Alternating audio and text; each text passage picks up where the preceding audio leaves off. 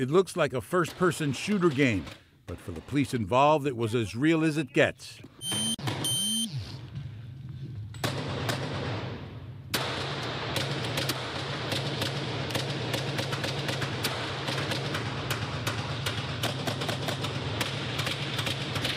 It began just a few minutes before, on a rainy afternoon.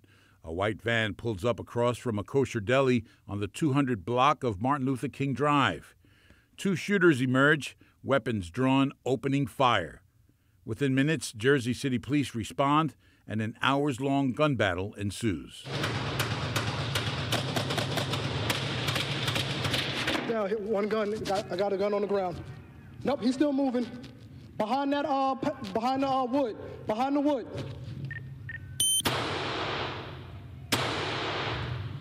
Cops unloading a barrage of bullets from windows of empty classrooms at Sacred Heart School across the street battle the two suspects who had holed up inside the deli.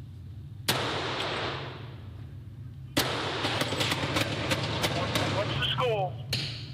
Nothing. Second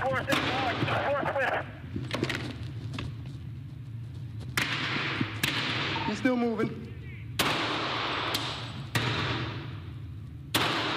Hundreds of rounds exchanged for nearly three tense hours. It's an officer. That's friendly inside of Sacred Heart. I say again, friendly, blue. All right, friendly inside of Sacred Heart. There's friendly fire inside of Sacred Heart. 1352. 740 needs a mag. Anybody near? Hang on, I had a direct line of sight. I'm coming down. By the time a police tactical vehicle rams the front of the deli, the two suspects and their three victims were already dead. Mayor Fulop today saying the footage confirms the heroism of the cops on the scene. We were exceptionally proud of how the police officers acted and uh, ran towards danger and how they communicated that day. In this situation, um, all of the cameras that we have only serve to reinforce that the Jersey City Police Department really acted um, in an exceptional way, and we couldn't be more proud. Life on MLK is back to normal today on the surface, but residents here won't soon forget the day when the street caught fire with deadly consequences. I'm David Cruz, NJTV News. What's up, brother? How you doing? How you feeling? Have you seen your mother? When you see her next time, tell her that I love her. I was crashing in the living room like Donald Glover. No heat, had to use the hoodie for my covers. Contemplating life. What's up, brother? This your boy T Brown. And what's up, brother? This your boy Troy, and welcome to another Welcome episode of the to What's Up, Brother What's podcast. up, brother? Podcast. Mm, mm, mm. How y'all doing? Happy Halloween, MIB man. Boy stands, baby. Happy MIB Halloween. I know this video is going to come out Tuesday, and I know Mm. Halloween is going to be gone already, but we still want to say Happy Halloween. This episode is recorded on Halloween, so Oh God. it kind of fits the topic, man. We're getting into a kind of a little crazy one today. Scary story. It's a Um, scary If you Oh, guys yeah, have yeah, been keeping up with uh, the podcast and you guys did watch the episode, Shit happened. It was a scary story it was That's a scary. Story. That's what he said. But yeah, it kind of on this day, not today, but on the Eh. day that niggas is talking about. it kind Yeah, of fits the story. But like I was saying, uh, we did have some techni- technical difficulties.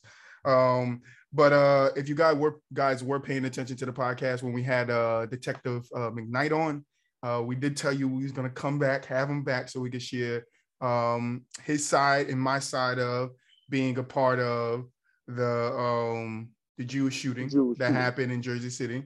So Quick without further sidebar. ado, I like your shirt, by the way. oh thank you, thank you, thank you, thank you, thank you, thank you, I thank you, want to let that be known. thank you. But uh, Say if you like his shirt in the comments, guys.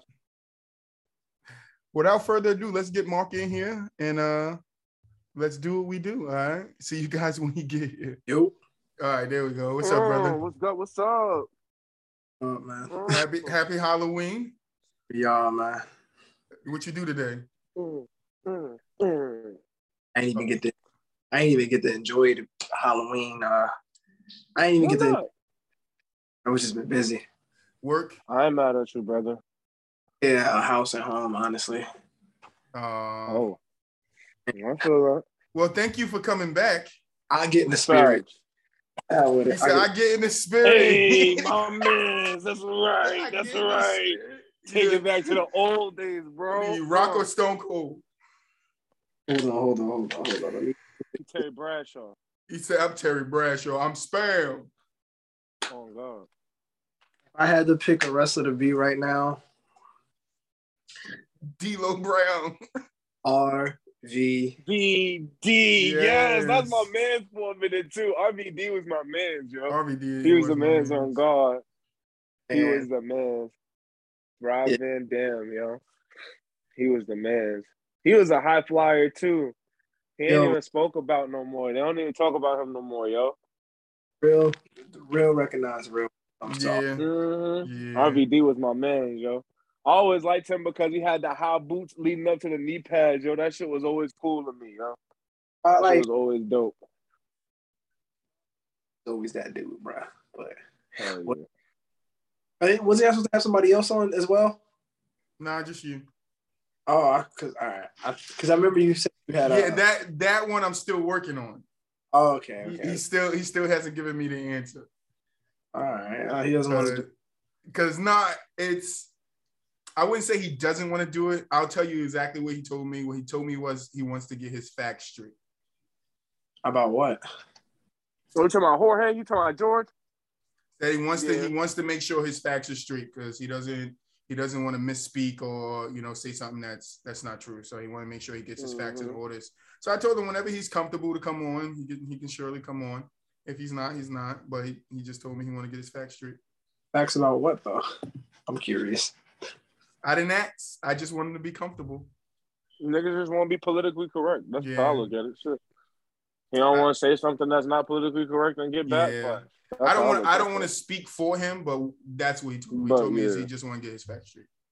I'm mad at you. Ain't mad at him for that. Yeah. So Yeah. when it when it when he gives me the answer, I will surely hit you up and we will put it in the works. Mm. Because you know Mm. I'm always getting it done. All right. But we want to thank you for coming back, man. We know you got a limited Oh, time today. thank you. So we're gonna try to waste no more time than we already did. I appreciate it, man. What's up? Um, so we're gonna jump right into it, man. So with the time that you have, you're gonna just uh tell your side of the story, man. What happened on December 10th? Well, it was December 10th, right? 2000. Oh yeah, December. Oh, you know what? I forgot we were supposed to speak about this. Um, yeah. Mm. The that day was pretty much normal. The beginning of it was pretty much normal for me. Um, Hell yeah. district of Jersey City. Um, it was pretty busy that day. You know, we had a few um, cars on patrol to uh, patrol the South District of Jersey City, and uh, a lot of them had got tied up. And when usually when somebody gets tied up means they're attending to other calls or they have an arrest to where you know they can't actively take other calls. So it was only two, I want to say two cars that didn't have calls. That was myself and another officer. Um, so we were pretty much Yeah. as they came in. So uh, I remember our dispatcher. Um, she uh called me on my cell phone. She's like, "Hey, listen, I'm gonna um give you a 15 minute um personal, so you can go Mm. grab. Give you um I can't give you a meal because we just got a lot of calls in the stack. I'm like, at least you can go get your food and you can eat while you drive or eat when you know in between calls. I'm like, I appreciate it. So you know, I had went to um, I went to Wendy's. That's on Route 440. Yeah, 440. One that's over near um, About the old Pathmark. yeah. So I had went over there. I had ordered my usual baconator with a um with the wild berry lemonade. Like that's a Ooh, large. that John fire too, bro. Uh, that- Mhm. so when um You get nuggets? No, no, no, I didn't get the nuggets, but um, when uh I got my food, I pulled out of the uh, drive and I remember I put my lemonade in a cup holder and I ripped the paper to the straw. As soon as I put the straw in, I went to take a sip. I heard over the radio, shots fired, Wilkinson and um Wilkinson and MLK. So I'm like, all right, it's Wilkinson and MLK, you know, that's not the first time, you know, we had a shots fired on there. Then- Mhm. after like I started like to put my drink down, I hear you know um, Sergeant Jordan go at the time she was Sergeant Sergeant Jordan. She goes over there and says, "Officer down," and I'm like, "Oh, Oh, all right, now this, all right." got real. So even at that time, I didn't think it it was anything like it was going to turn out to be that day. I I literally thought Mhm. you thought it was hood shit. I know. Honestly, I thought it was some, you know, some hood shit. And I thought, you know, maybe an officer caught a bullet in a crossfire or something like that. But never did I think it was an attack on officers. So um I started to speed up now. So I cut through the uh cut through the uh, parking lot. I jump on uh 440 and I take that turn where you can cut across to go into Home Depot because uh as people are keying up their radio over near um MLK, I still hear gunshots ringing off in the background, and I'm like, Mm. I, like, I'm, I'm, I'm, I don't know if that's gunshots or if it's fireworks, but I'm gonna get there really quick. Then I hear, you know, they're still shooting. Then the area went from Wilkinson to um, Bidwell. Yeah, well, Mm-hmm. did well in the drive. So I'm doing like Dukes of Hazzards move through fucking um Home Depot's uh parking lot. And um I come to the U story side. I shoot up uh west side. I take Stegman up to um all the way up Stegman Street because a different part of Stegman. I take that up to the boulevard, Mm-hmm. up Audubon to Bergen, and I forgot which it's uh okay. I want to say I took um Stegman again, but I could be wrong, or or Wi- or Wegman. It was one of the two, because I figured I if always they, got them blocks confused too. I figured if they moved from Wilkinson to Bidwell, then they should hit Mhm. then Wegman. I can cut them off, so I put Wegman first. So when I got there, you know, it was just a weird. It was just like, it was just like a weird aura. You know, you had a ton of people running past me. I'm like, yo, people are still running. At the time, I didn't really hear the I didn't hear the gunshots for a little bit. Wow, I'm like, yo, people are still running. Like usually, you know, somebody shoot and people run, that shooting happened a little while ago. People are still running. So I'm like, okay, this is weird. So uh, I get to the apartment building that's on the east side of Wegman in uh, Jackson, and I'm starting to hear the um the gunshots, and I'm like, that that's a rifle. That's not a, right. No, rifle. not no handgun. the thing about it is that when you hear us when you like when you hear the sound of the rifle regularly it sounds different than it did on december. Reason being is that the sound waves travel between the buildings so it's more it's not a real open crack noise it's more of a bah bah bah bah and i'm like that's i'm almost certain that's a rifle. So two other officers that were off duty they responded to exactly where I was at. They was like, yo, what the hell is going on? I'm like, yeah, yeah, hear that? They was like, oh. So one of them, he's like, yo, that sounds like a rifle. I'm like, indeed it is. So he's like, well, he said, "Indeed." we here. So we the first ones here. Let's go. I'm like, all right. So, you know, I'm like, you know, we, we have to run towards it. And as we're running down MLK towards Bidwell, he's firing shots. So it's like, um, without giving too much details, about, because we are going to court for it pretty soon. Um, Mm. there was a lot of chatter over the radio, and um, we eventually we hit Bidwell, and he was actively engaging two other officers, ESU guys. For people that's watching that don't know what ESU is, Emergency Service Unit. Mm-hmm. Mhm. then um I remember looking up towards Sacred Heart, the ele- elementary school, and uh there's kids like you see people running back and forth to that building. I'm like, well, if these guys are actively engaging right here, the least I can do is go secure the neighboring buildings because you know a stray round can easily go in through a window, can hit someone. Mhm. Mhm. Mhm. you know, I remember some other senior officers that were there. They were like, "Yo, Mac, I know we're the most senior officers, but you have the most experience when it comes to you know combat related shootings. Right. all right. That's right.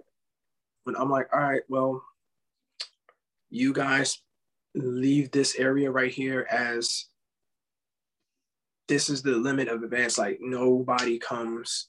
We don't give this area up. Like this is our stronghold. We ain't gonna retreat. We stay here. We'll push forward. Guard this area. If anybody comes down that way, check them. I ran across the street, across uh, MLK from one side of Bidwell to the other side of Bidwell. Oh no, one side of Bayview to the other. No, Mhm. Bidwell. I ran from um one side of Bidwell, the corner store. Now, mind you, the corner store and the Jewish bodega, uh, the Jewish uh, market was on the same side. So I had to run across the street and expose myself. And sure enough, as I run across the street, he starts popping shots off at me and a couple of other uh, the officers that was there actively engaging him. So I ran. Uh, I go down Bidwell. we get through the courtyard of uh, Sacred Heart, and we run Oh, over should have brought some popcorn. behind the building. we get there. Me and another officer, we uh, go into Sacred Heart on the Bayview side, and uh, like around that time, the guy, the shooter, wasn't really actively shooting anymore. He was still in there, but he was he took a little break. So when we got in there, we cleared the building of Sacred Heart, which I want to say that that school, their procedures for active shooters was tremendous because they pretty much had the school locked down before we Mhm. But I still we still went swept the basement, first floor, second floor, third floor, ensured that the Mhm, mhm. or anything like that. And the crazy part about it was there were actually bullet holes in some of the um the windows. So um that was just like wow, like the person that's actually doing the shooting, it's because he actually cool. So um after we had all the we like we secured the building, all of the kids were moved to the opposite side of the building. And uh me and the other officer we took different positions inside the school looking toward down towards the bodega. And the crazy thing about it the bodega window the jewish market windows were tinted Mm-hmm. to a certain level. And from where i was at on the second and third floor because i went between both floors you can see into the store. So eventually i seen movement and i wasn't sure what the movement was but i knew that there was somebody still in there. And um wasn't sure if it was uh, the the actual shooter, or you know, it was um somebody that was trying to you know run to safety, and at that point, like when we got into the school and we actually got you know eyes on the whole situation, we found out that um another officer actually uh was shot and that was uh, detective seals and the thing about it was that we didn't know who it was because we had no idea that what had transpired in the cemetery happened before the shootout. Because I'm just getting to the scene thinking that yo, this dude started popping off at people. He shot a cop in the shoulder, but the reality of it was that before that happened, the cemetery incident happened. Us guys that were already at Bidwell, we never knew anything about that. We didn't know until until like we actually got into the gunfight when we found out. So um I remember they just told us, you know, you had an officer with a gunshot wound uh in a lifeless condition and they were transporting down to the MC. And usually when you hear that, you know that somebody is not didn't make it. But Mm-hmm. Realize like that's weird because we was told that somebody got shot in the shoulder, not in the head, because we're still thinking that the officer that got shot that they're talking about is mm-hmm. Wilkinson. He just had a sh- wound to the shoulder. Where are they getting all this from? Basically, we thought it was like just a miscommunication.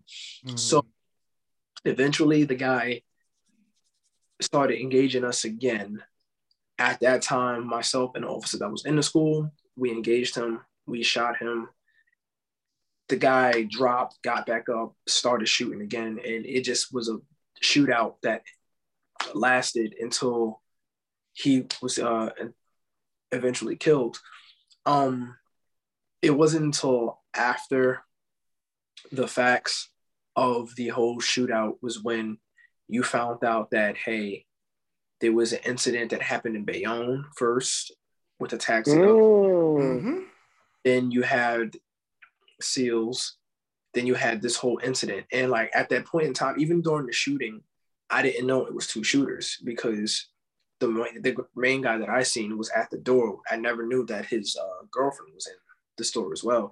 We didn't find these facts out until after the shooting. Then we addressed the scene like, oh, it was two shooters, not just one. But I know the guys that were downstairs actually fighting. They knew there was two people. Me, I didn't know. Um, but it just turned into you know a long fire like a shootout, and uh, we lost seals, and they took three people in that uh that uh convenience store before they met their own uh they met their maker. So, but that was just um Damn. Pretty much everything in a nutshell. To it, Damn. the investigation still isn't closed, but this is just say that it's public knowledge. So Yeah, I would. I was gonna tell you Mhm. that too. Make sure you don't get yourself in trouble because we ain't we ain't here to get you in trouble, bro. I don't know. What you say? I said most everything right now is public knowledge. Uh, like I said, the details around everything, all the little intricate details, I won't uh, dive too deep into that. But just the basis of what happened and my involvement in it was, I was on patrol and that call came in. It's a call that you know you don't want to get, but it does happen. So, and it was just that day, you know, that number got called and Mhm. So that was pretty much December 10th. It, it was just a long. Man, I'm just happy that you made it out alive, brother. appreciate You got a guardian angel, my guy. After what you told us the first time, with you being in the military and that happened, and now this, bro, you on on guard, bro. You got an angel over you, brother. On guard. that whole day. To be honest with you, um, I will say, you know, it affected me, but in a way that most people wouldn't understand it. It's like you know, Mhm. Shootout isn't what bothered me. Um, you know, it, sucks to take a life. It, took, it sucks to partake in an event that takes a life. That isn't what bothered me. What bothered me the most about that day was that the look of fear, like pure fear, and those kids in the Sacred Heart, the look on their like, I feel like man, no kid should ever have to Oh no. At that age, man. Like But even how do you even begin to tell Oh yeah. the world? And it's like what got me was that, you know, going through the schools, I'm trying to keep the like crazy thing about it is like going through that school and trying to keep kids in like good spirits and good like literally Right. them and downplaying it when I know the totality of the situation and the severity. It was just heart wrenching because it's like you pretty much have kids like thinking that they're gonna die, thinking that's Mhm. like you know you're gonna be you're to be absolutely right. And honestly, I don't know that. I mean, I'm Right. That's like that moment in the movies where you're telling them it's gonna be all right, but you don't know if it's really gonna be all right. so it, these kids like yeah, you see kids fear for the like fear like they're gonna get in trouble or you know they they're gonna they got a bad report card. But this was like pure terror that these kids were experiencing. And I was just like it it it fucked with me for months. I will honestly say it fucked with me for months to know that, you know, those kids had to uh, endure that. And not only that, it's a it's something that's going to be imprinted and this that's going to stay with them for the rest of their lives. Like they literally was at the heart of a full-fledged shootout. And Mhm. Terrible That- shootout. it was just like, yo, just trying to keep those kids calm. I literally had one kid piss himself, and like I'm like literally holding this kid because at the end of the day, I am a dad, and I know, you know, kids like pretty much helpless and defenseless, especially in that situation. So for this kid, Mhm. piss his pants and like hold on to me in pure fucking fear. That shit. Like I remember looking at my body camera footage from that day when I seen that part when the kid came up and was just like literally crying in my arms. I, that part of me watching my body camera fucked me up even more. Mm. Whole shootout didn't bother me. I'm like, oh, listen, man, listen. You chose this. Watching this kid Mhm. in fear, that just didn't sit right with me. Hell no. That wouldn't sit right with anybody, I feel like. you man. talk about you talk about the kids' fear, but like when you mentioned that, it took me back to like the thugs, though. The thugs on the corner, though. These these like like it was like they were happy for some reason, and I don't understand it. I mean, we're in a climate where, you know, anti police. So it's like, yeah, I, I always ask the question, right? And I know some people, and you're a cop, and some people might be like, yo, this is the wrong way of thinking about it. But I asked the question when this thing happened. It was like, if I was a if I was outside and I had and I and I was a gun owner and I had my license for it, uh, I would have got involved. And that's just that's just the fight in me. It's just who I am as a person. I didn't watch the guy cut his wrist, jumped on it, watch the kid get shot, jumped on. Like it's just it's just the way my mind, my brain works is to go and help. That's just me. And to me, it's like seeing all these thugs and all these these these these people are standing around cheering and shouting and yelling at the cops. And it's like, yo, people are actually dying right now. Like people are legitimately dying right now. Like you guys think this shit is a joke, and it's not. But none of you guys that's sitting here killing each other out here is willing to take these two motherfuckers that's coming into y'all hood, shooting up y'all hood out. And man, that's where I find that to be a problem. with stuff, man, I always look at like I don't take it, I don't take it personal. And the reason why I never really took it personal is because, like I said, I've been to war. I've seen the effects of guns. I've I spoke a lot of gun talk, and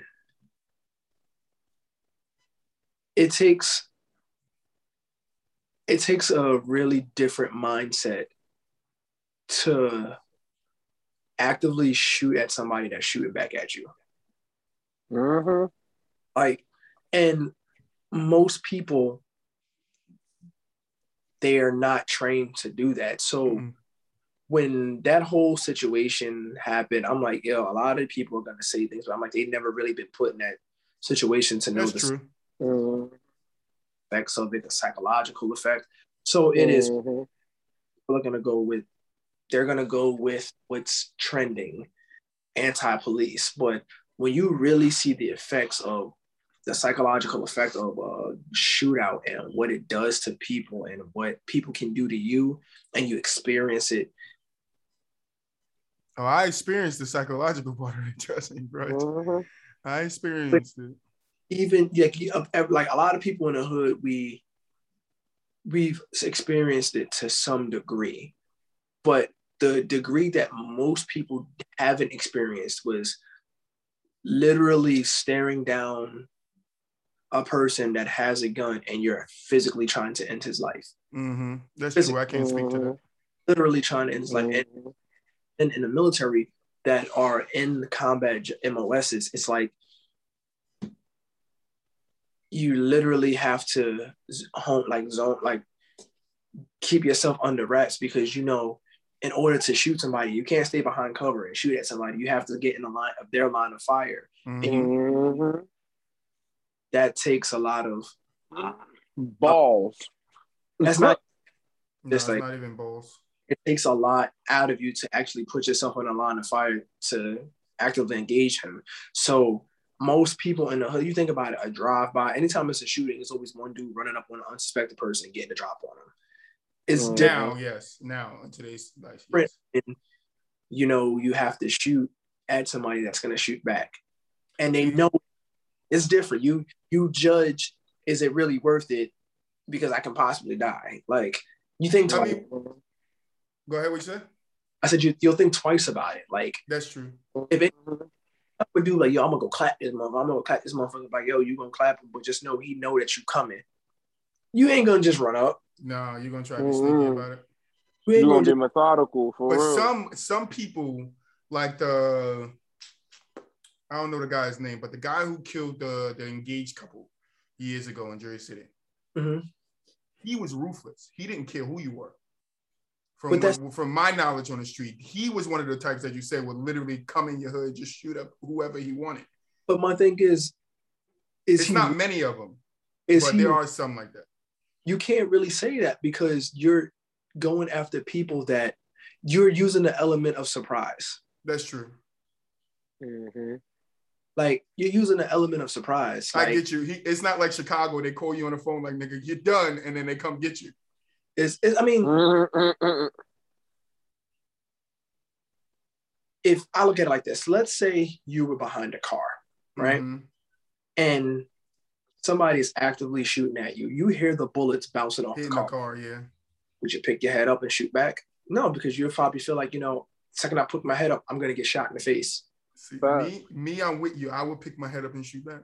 That's just there's just a fight in me. But like I said, I'm gonna be I different. studied, I'm gonna try and shoot I from under the studied- car. I studied to be a homicide detective since I was seven. So that that's why I can understand where, you- where you're coming from with when you when you're in that moment. Do you have what it takes to to take that life? I get it because it's either in that moment, like you said before, it's either your life or his life. And and like you Mhm. mentioned in the other episode, you rather him die for his country than you.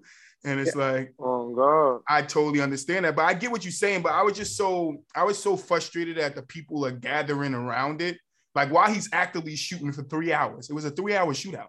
Like it was it was three hours, and these then these people are just sitting there and they think it's a joke, and it's like yo, at any moment he can come out and point and just start shooting in the direction where you are standing. Will you be laughing then? But nah, uh, you know, you know, you know the uh, the whole. Like I said, we're we're in that climate, and That's a you, lot Mhm. of bullets, man. a lot of people they, shooting for three, Three hours. hours, bro. I literally That's a felt lot like, of bullets, man. I literally felt like I was in Afghanistan. I'm not even fucking playing, bro. I felt like I was in a war zone. It was But- so many rounds. It was so many different guns going on, bro. And I could literally distinctly, I like hear every gun. Like I could distinctly hear every single gun that was emptying its fucking chamber of bullets. Like every single round, I can hear it. Every different gun, I can hear the sounds going on, blending together. Like it, it like when he says this, when you say the psychological part of it, even though I wasn't like in it like you, your psychological part would be worse than mine. But I like people Mhm. around it, people that were literally around it, they they have to deal with psychologically too. Like my Yeah. boy Day Day, Day Day, you guys actually it was the it's the the house right next to the market. You guys were actually in his house. You don't think he had to deal with you know mental problems after that? Hell yeah, Oh, post traumatic. yeah, post traumatic.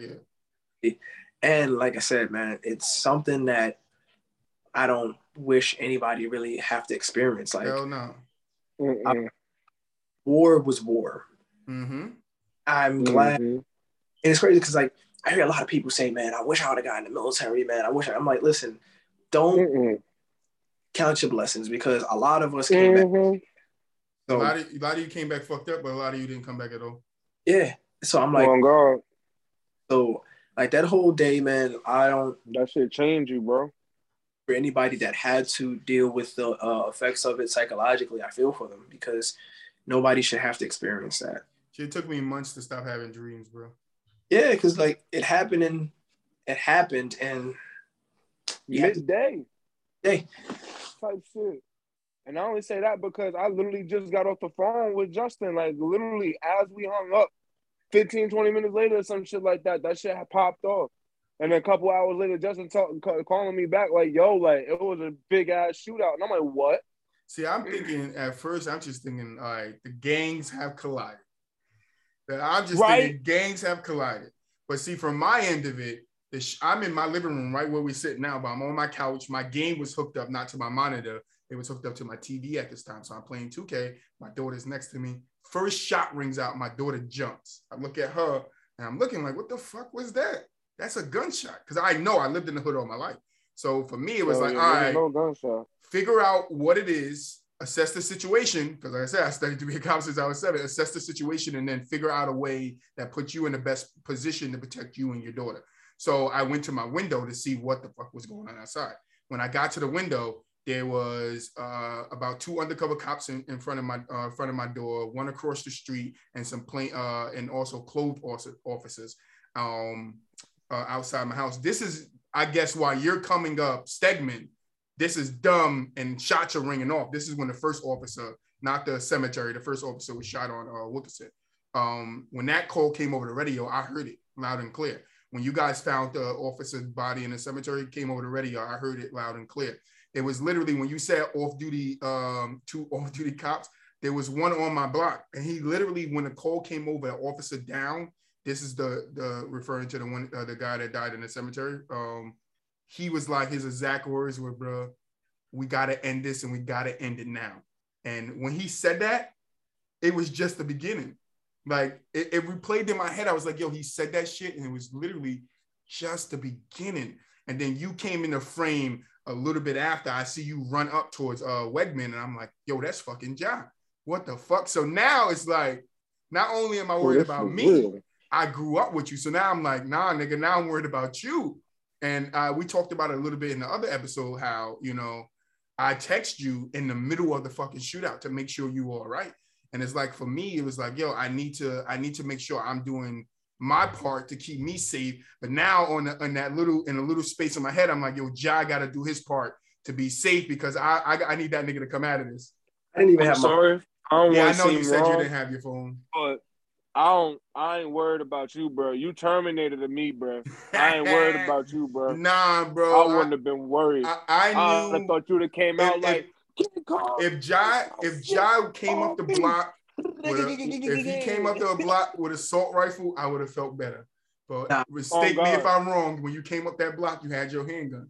I didn't have my. I didn't have my. I didn't like when I got out of the, the out of uh, my vehicle. I didn't have none of my gear because it was just a surreal, like a unrealistic feeling. I'm like, this shit ain't really happening.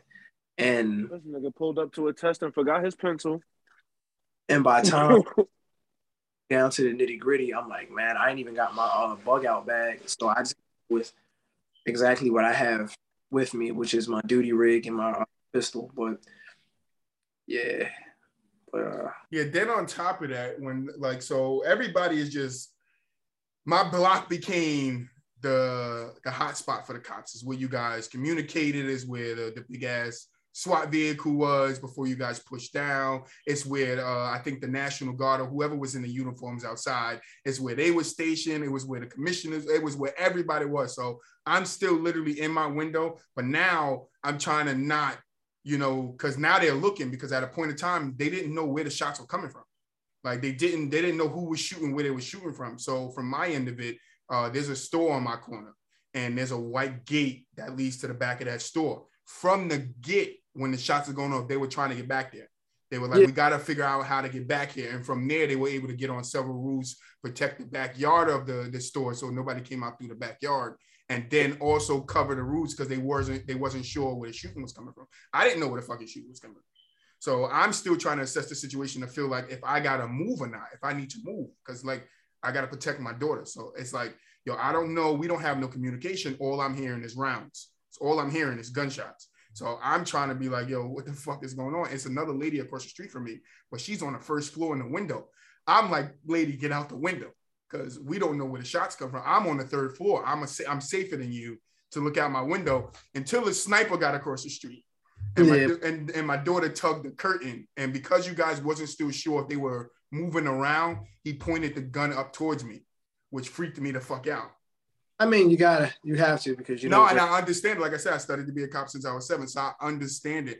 And then the officer, I told you this in the in the last episode. The officer coming up the stairs because then they they gained access to my building to get on the roof, and they were trying to make sure who was where to know where civilians were, but they didn't know anybody lived on the top floor.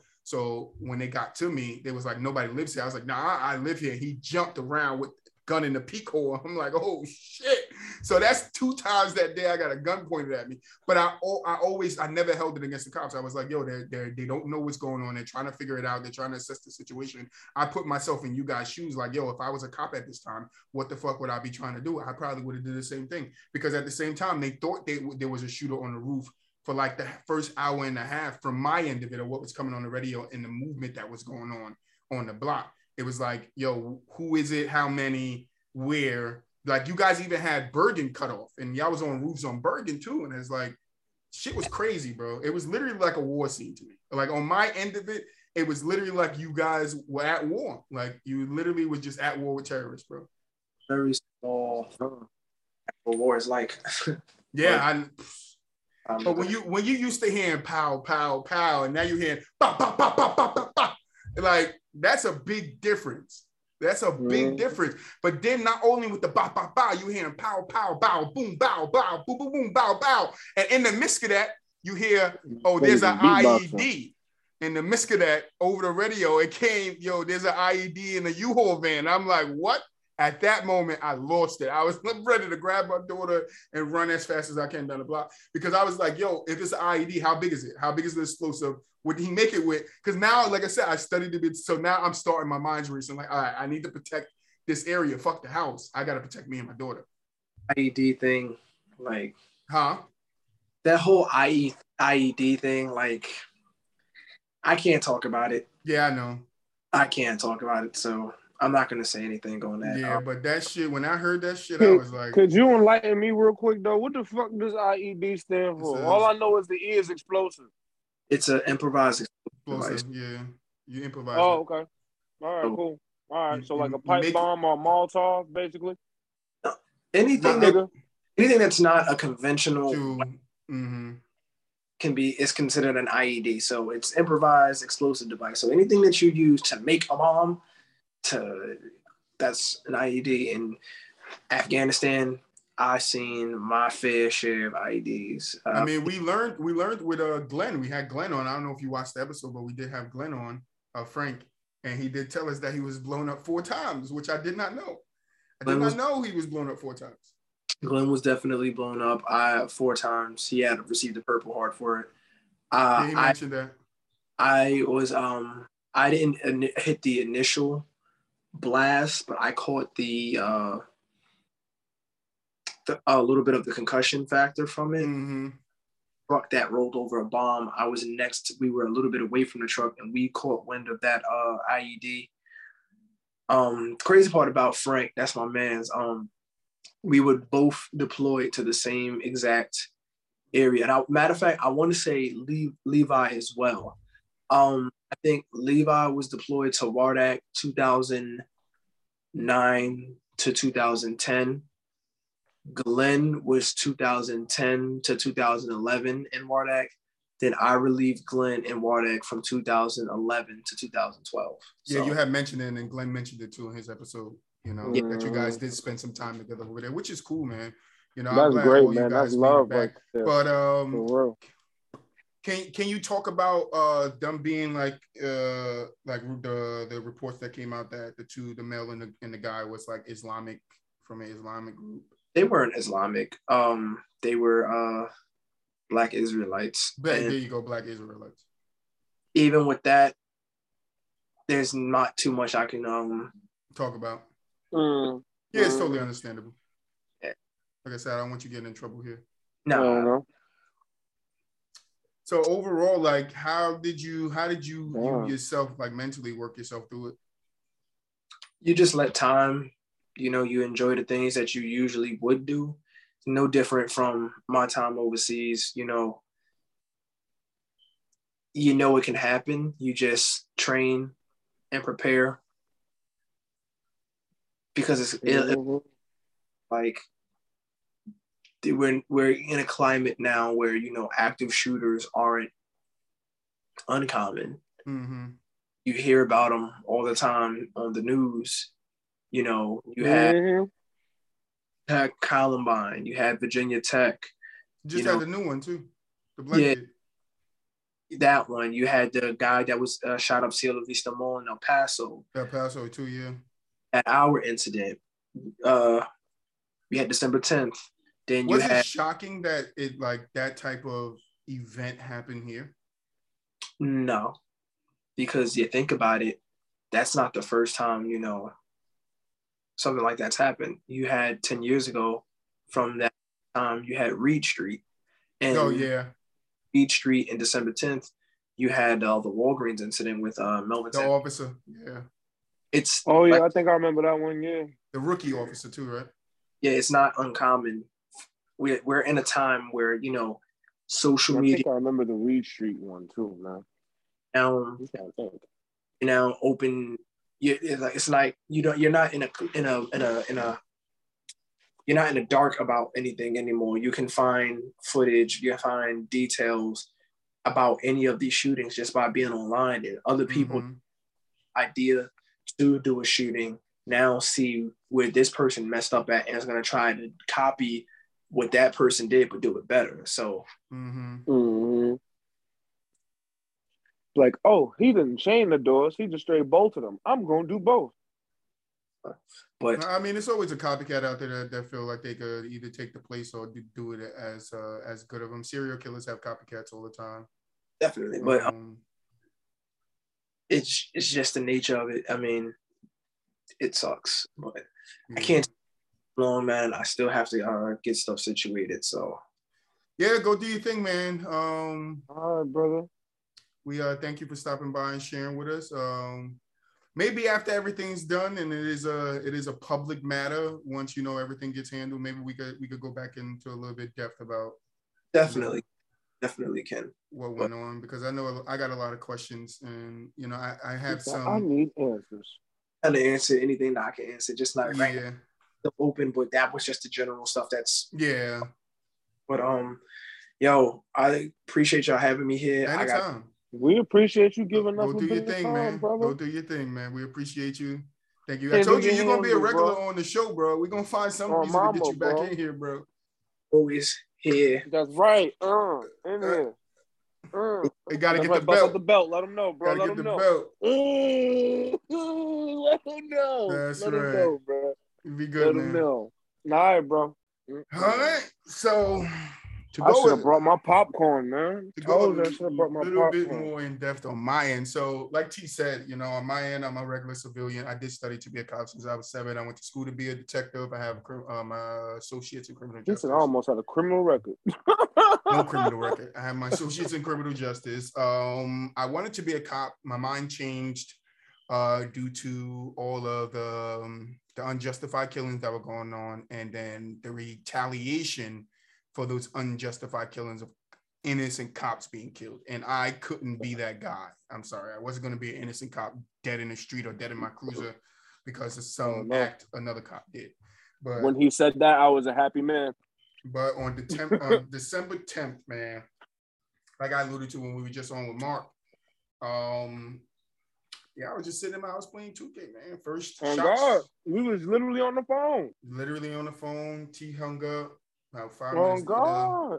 shot went off. My daughter was two, Mhm. my daughter was two at the time, so she don't know what the fuck going on. The first shot Mm-mm. scared her, but every shot after that, she was just bouncing on the bed laughing like it was nothing, and it was like that innocence tore me up in that moment because it's like I gotta protect it. And you guys might not think like him being in Mark being in the, the, the predicament that he was in, you know, like he said, having bullets flying at him and having them back to where me, I didn't have no bullets flying at the person or at me. But at the same time, I was still in danger, and so was everybody around me because at the same Mhm. time, you know, uh, there there there was a a, a report that came over the radio half an hour and a half into the shooting that it was an IED. We don't know. I don't know if it's true. The report said it is. Um, that dude and that girl had a lot of bullets, bro. They had a oh, lot On God, of bro. bullets.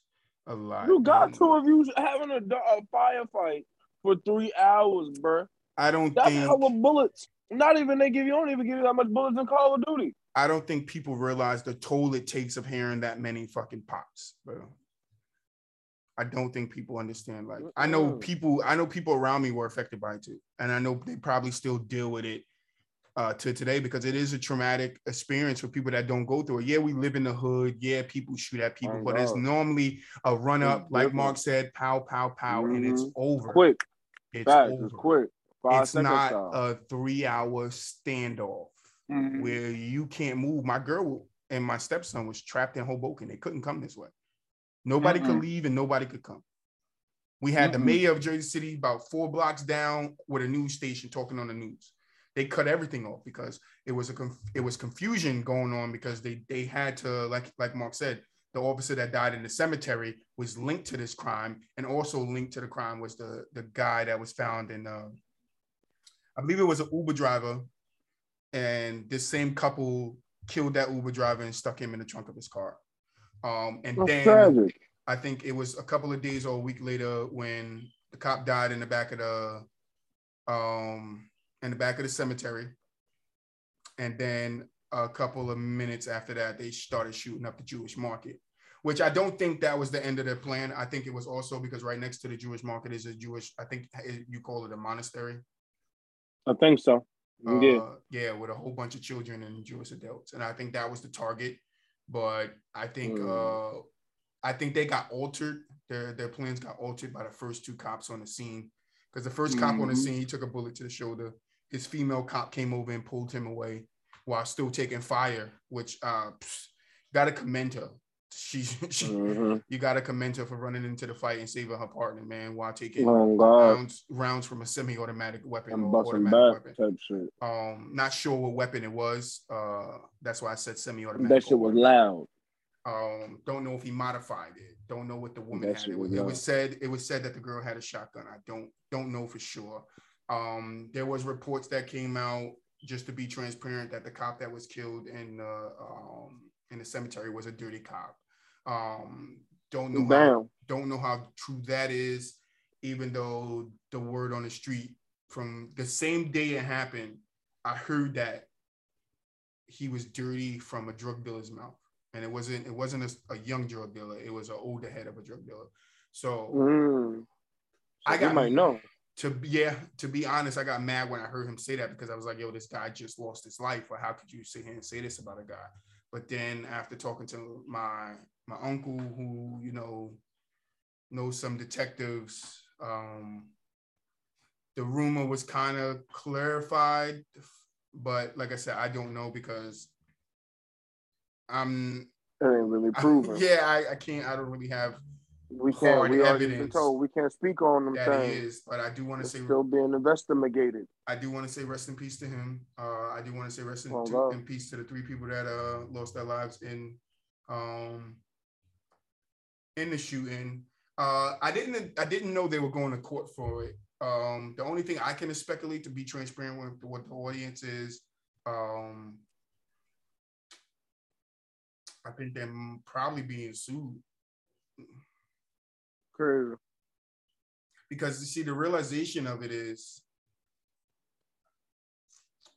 when you're shooting at somebody and somebody's shooting at you mark mentioned some earlier about the kids in sacred heart bullets hit the window which we i heard that too over the radio um, i also Mhm. heard uh, that parents were trying to get to the school to get their kids in the middle of the shooting like in the middle of the shooting parents were trying to get in the school and get the kids um, Mhm. but in the midst of a shootout, you the the the reality is, and it happens all the time, is people can get hit that's not intending to get hit on Oh, either God. end.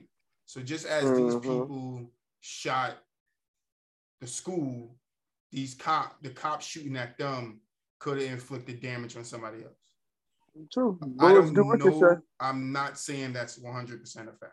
Well, Mark didn't say it was 100% fact. I say you believe what comes out of Mark's mouth because he is closer to it, even though he can't speak on some of the things that I'm talking about now. I can only speak from the knowledge that I have uh, from the, the the people around me that have connections with you know police officers and detectives. We did. Uh, I did get with my family. I did tell on my side. You know, we had a big uh, conversation about it, and it's like for me, it bothered me for months because I'm used to.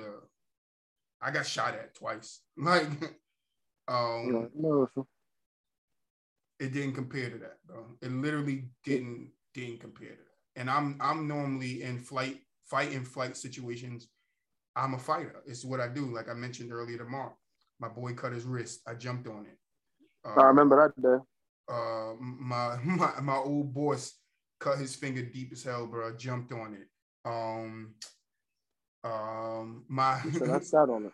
my boy's son, two year old son, walked in the street while a car was coming, pulled him out in front of the car in the nick of time. It's like, yo, I have always been, and I was a teenager at that time when I pulled my. I'm a superhero. Like, no, I'm not a superhero. I'm just an ordinary person. I'm just an ordinary person. But when my fight or flight kicks in, it's always my fight. It's always my fight because Mhm.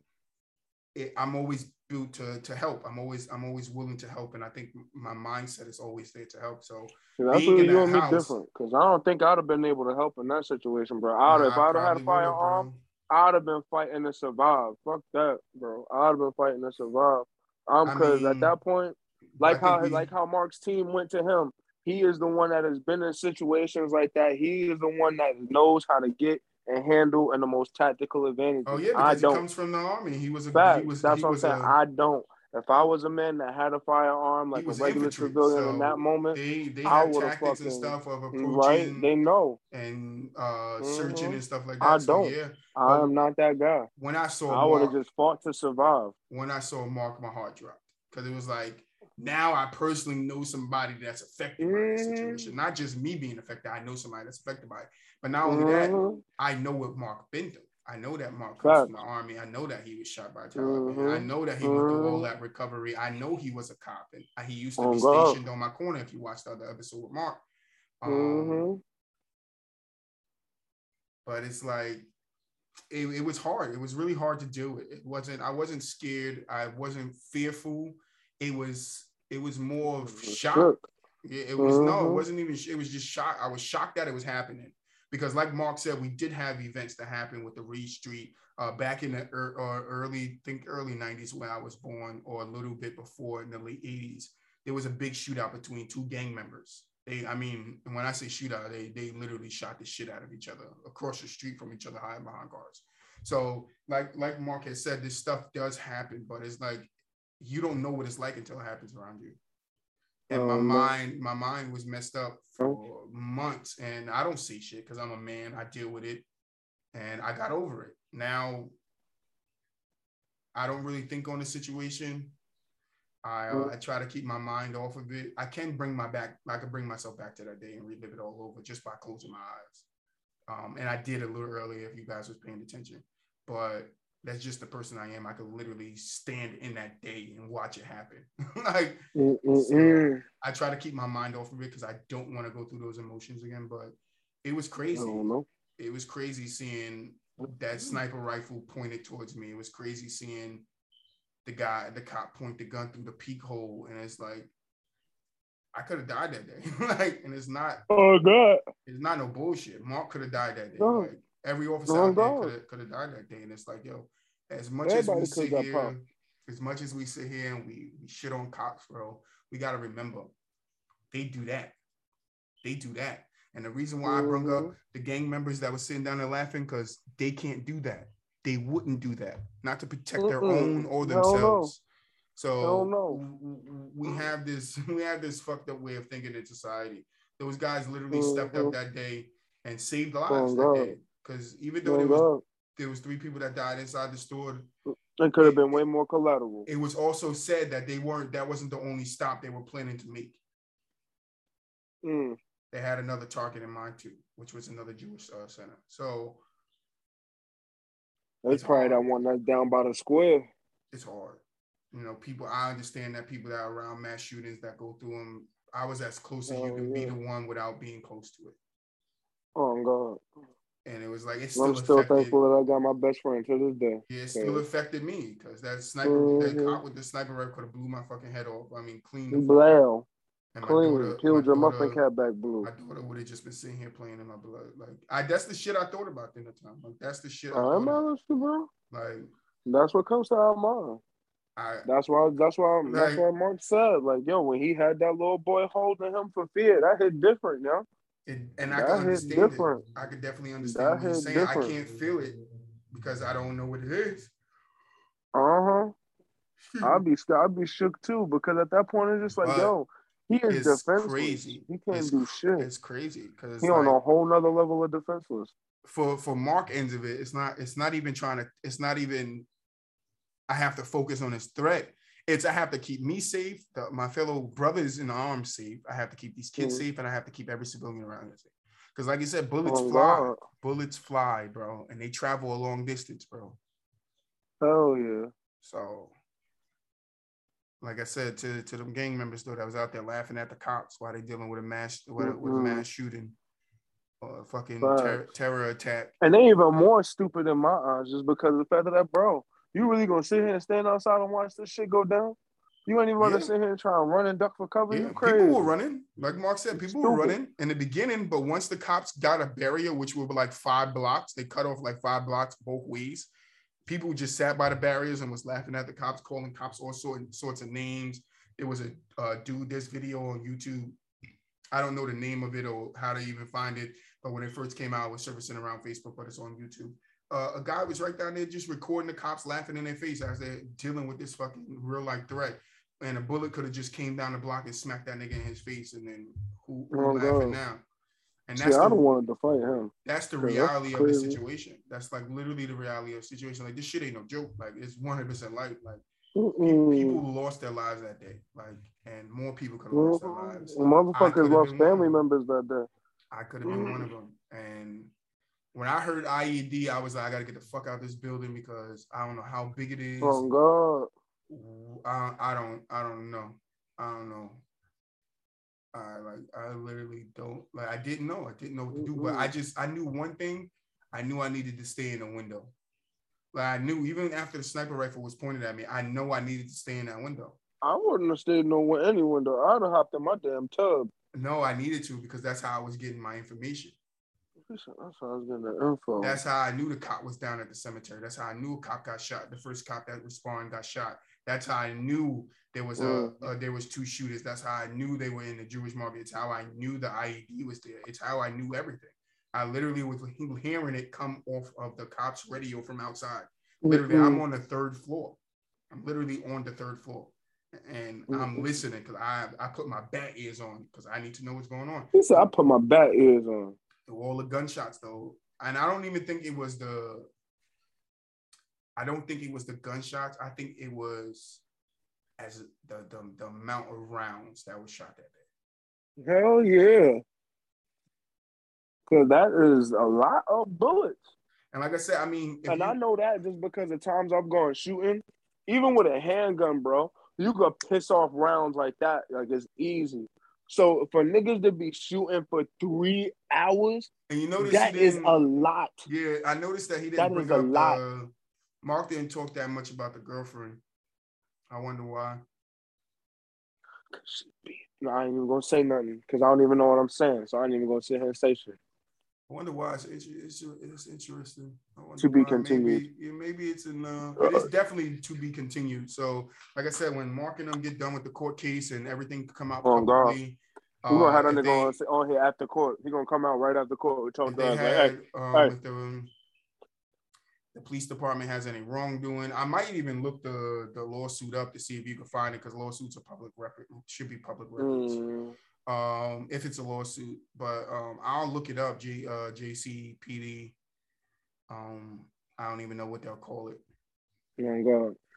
but uh yeah it was a it was a it was a it was a trying day i would say that. I wasn't as much fearful as i was focused on protecting my daughter. Mhm. i wasn't like i literally was on the phone with my other cousin. Shout out d. Mhm. shout out d. He helped me through it. I'll give i'll give you your props bro he was he was on the phone hearing all the gunshots too so he, he he held me through it. So it was it was it was a trying day. It was it was trying. You never you would never expect of um, yourself going through some shit like that, bro, or being around some shit like that. And you know, for uh, the people out in El Paso, you know, my condolences. Um, and the teacher and uh, students that was injured in uh, other school shooting, uh, my condolences. Um, yeah, shit was a it was a trying day, bro, and it took me it took me a long time to stop hearing those gunshots. Like, it took me a long time to stop hearing gunshots in my head. Like, and like I said, I've been shot at twice. I grew up in the hood. It comes with the fucking territory. I haven't been shot at, but I've been around some shootouts. Like, Like there's a couple of other Nah, time I've been night where I I've been literally home. gun pointed, firing my way twice. So Mm-mm. You know that corner store where you used to, I mean, the um chicken spot where you used to live on Bergen. There was a shootout around there one night. I was coming home. Niggas took the long way home that night. I was walking.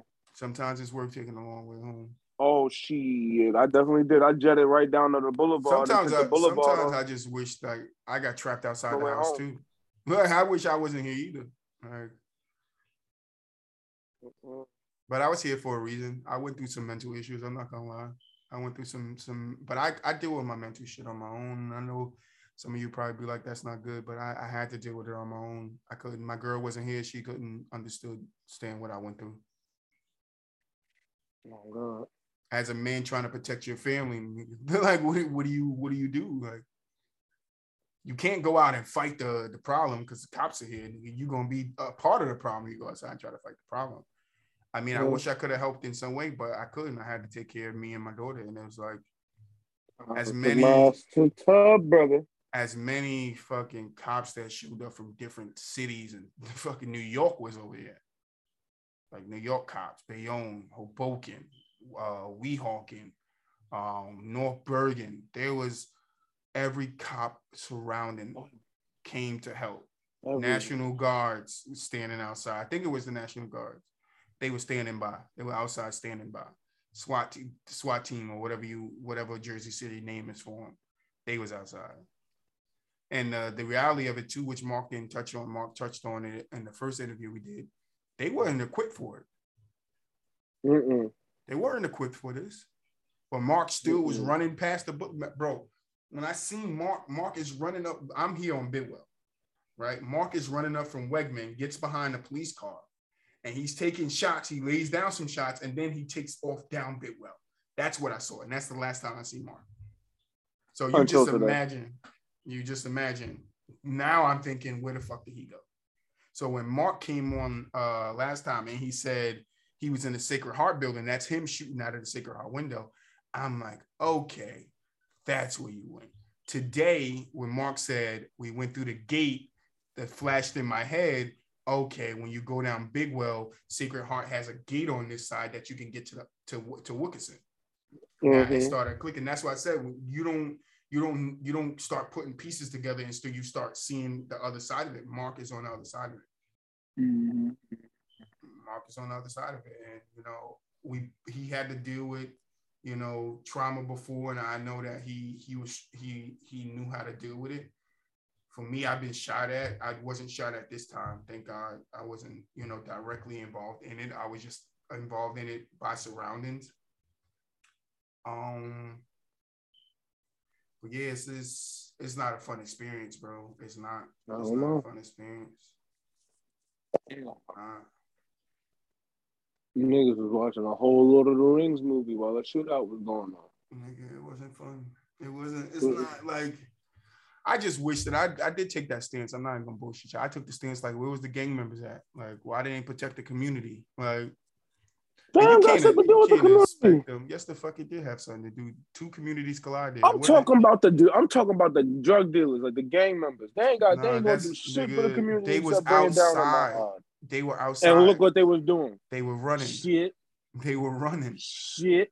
Like there's video of it. You can go on YouTube and find the video of when the guy hops out of the U-Haul van and there's a Jewish kid. Thank God he, he didn't he didn't get the Jewish kid. The Jewish kid heard the first shot, looked, and then took off. Same way he came. He's a pew. Bidwell's here. The kid walked this way, went to the, he was going in the in the center, the store is next to it. Guy fired into the store. He looked and then bolted back this way. And it was another guy. Um, it was actually another Jewish guy in the store that survived. But he, as the guy came in, he was hiding behind the cash register. From what I heard, I wasn't, I w- couldn't see it. Um, but from what I heard, he was hiding behind the cash register. And when, when the girl came in, she had a shotgun. He ran from the round of ca- ca- cash grabbed her shotgun, and then threw her in the store, and he ran out. Or he pushed her in the store. Some way he took her and moved out his way from the door and got out that door. And you you'll see that on the video too of this guy coming hauling ass out of there. Um, I wish the other people had a chance to run. Um, I wish it was a failed mission. Um, I wish it could have ended quicker than three hours instead of you know having to allow not just my brain, the cops' 15 minutes would have been civilians' brains, the children's brains to hear all those damn gunshots because that's what took the, the biggest toll on me. It was the gunshots and the two guns being pointed at me. Even though, I, like I said earlier, I could understand why they did it because they were antsy, they were jump, jumpy. I'm just glad none of them had an Mhm. itchy finger and pulled the fucking trigger. Because then I wouldn't be here to tell you my side of the story. I wouldn't even be. I wouldn't be here to have this interview with Mark to you know to shed light on you know what he wouldn't even be having a podcast. Yeah, it's uh, it's life. I mean, I'll probably no- still be crying. yeah, I probably still be crying too. My grave probably be filled with water, bro. Oh God. uh, I I think God. every- I mean, it's all I can do because it could have ended bad for all of us around here if it was. Like I said, the IED is speculation for now until I guess more details come out. Oh Um, mama. But it's not speculation. It, it was it, it was reported in the newspaper that there was an IED in the in the in the game. How big it was, who knows? But if I know IED and the position that it was in, Not that one small. my building would have been affected by it. How much, I don't know. Because there are other buildings in front of me, it probably would have been the only thing that could have saved my building. Because what you guys have to realize is where the backyard to the Jewish market is, my son bedroom window is there, my kitchen window is there, and my bathroom window is there, all pointing in that Mm. direction. So I was able to watch every angle cops on the roof, cops in the backyard, cops going through the back of the building. I was able to watch all of that. I got a first-hand scoop on it. If I if I if I was in my journalist state like I am now, you know, I would have I would have been jotting it down, grab the video camera. But you, that like shows you most of you guys would grab the video camera, like all you guys that were standing on both sides of the Mhm. barriers did. I ain't grabbed no video camera because when you're stuck in a in a, in a situation of life and death, a video camera isn't going to save you. Mm-mm. I had to make sure my daughter was safe and I was safe. Mark had to make sure he was safe, his brothers in arms was safe, and the community was safe, even while being laughed at by drug dealers and fucking criminals. Sometimes we don't understand that there are very good fucking people out here that do very hard fucking jobs, and it doesn't Well, excuse the yeah, mistakes but- they make. Does not excuse this- the mistakes they make. But there are some good people True, out here that don't human. even make fucking mistakes, but we blame them for the mistakes others make that day literally shows you why there's a need for cops. Because if you defunded the cops in Jersey City, Niggas would have been dead. that shootout would have been a whole lot worse. The quote is you are dead. You, No, let me stop. nah, today tonight's quote is you have two choices. One leads you to happiness, and one leads you to madness. My advice, don't step aside. I guess they path led them to madness that day. So, Oh God. and like Monk said, they didn't stop until they put him down. Right. Don't Yeah, step I aside. heard. Yes, I heard that too. He was finally dead. Yes, I heard that over the radio. I heard everything. It was You are like- dead. It was like uh, this nigga is making a joke out of it, but that's T Brown, guys. That's what I'm here for, Uh, bro. don't I make light of serious. the situation. I make light of situations. I mean, I normally make light of situations too, but it's just hard to go back to that time and really think about the emotions that I, I like I had to deal with then. It's like, I ain't mad at you, bro. Like I said, I've been shot at, so that shit ain't nothing. You know, I mean, I'm not gonna say it ain't nothing, but I mean, It, it, it- I mean, but after a while, though, us, yo, it is nothing after a while, bro. that didn't bother That's me. Like when have- nurses, it's like when nurses and stuff and that type of feel, like when you see dead bodies or you got motherfuckers coming in on fucking gurneys with like mangled limbs and shit, like you see that shit. You see that shit. CNAs, they be washing old people's asses all the time. They used to that shit. Uh, like for me, if I see an old nigga saggy balls, I'm like, bro, I want to see that shit. Put that, tuck that shit in, bro. Like, nah, they used to it. You Yeah, know, was- when you was, used you used to seeing it. It was a Third hell world day, countries, motherfuckers don't got motherfuckers don't got clothes. They be walking around ass naked. It was a hell They of a used day. to that shit. Mm. It was a hell of a day. All right, guys. It's your boy T Brown. And it's your boy Troy, man. Thank you guys for watching the What's Up Brother podcast. We're gonna catch you guys in the next one. Peace. Mm. Stay safe. Mm. Stay loved. And happy Halloween again, all right? Peace.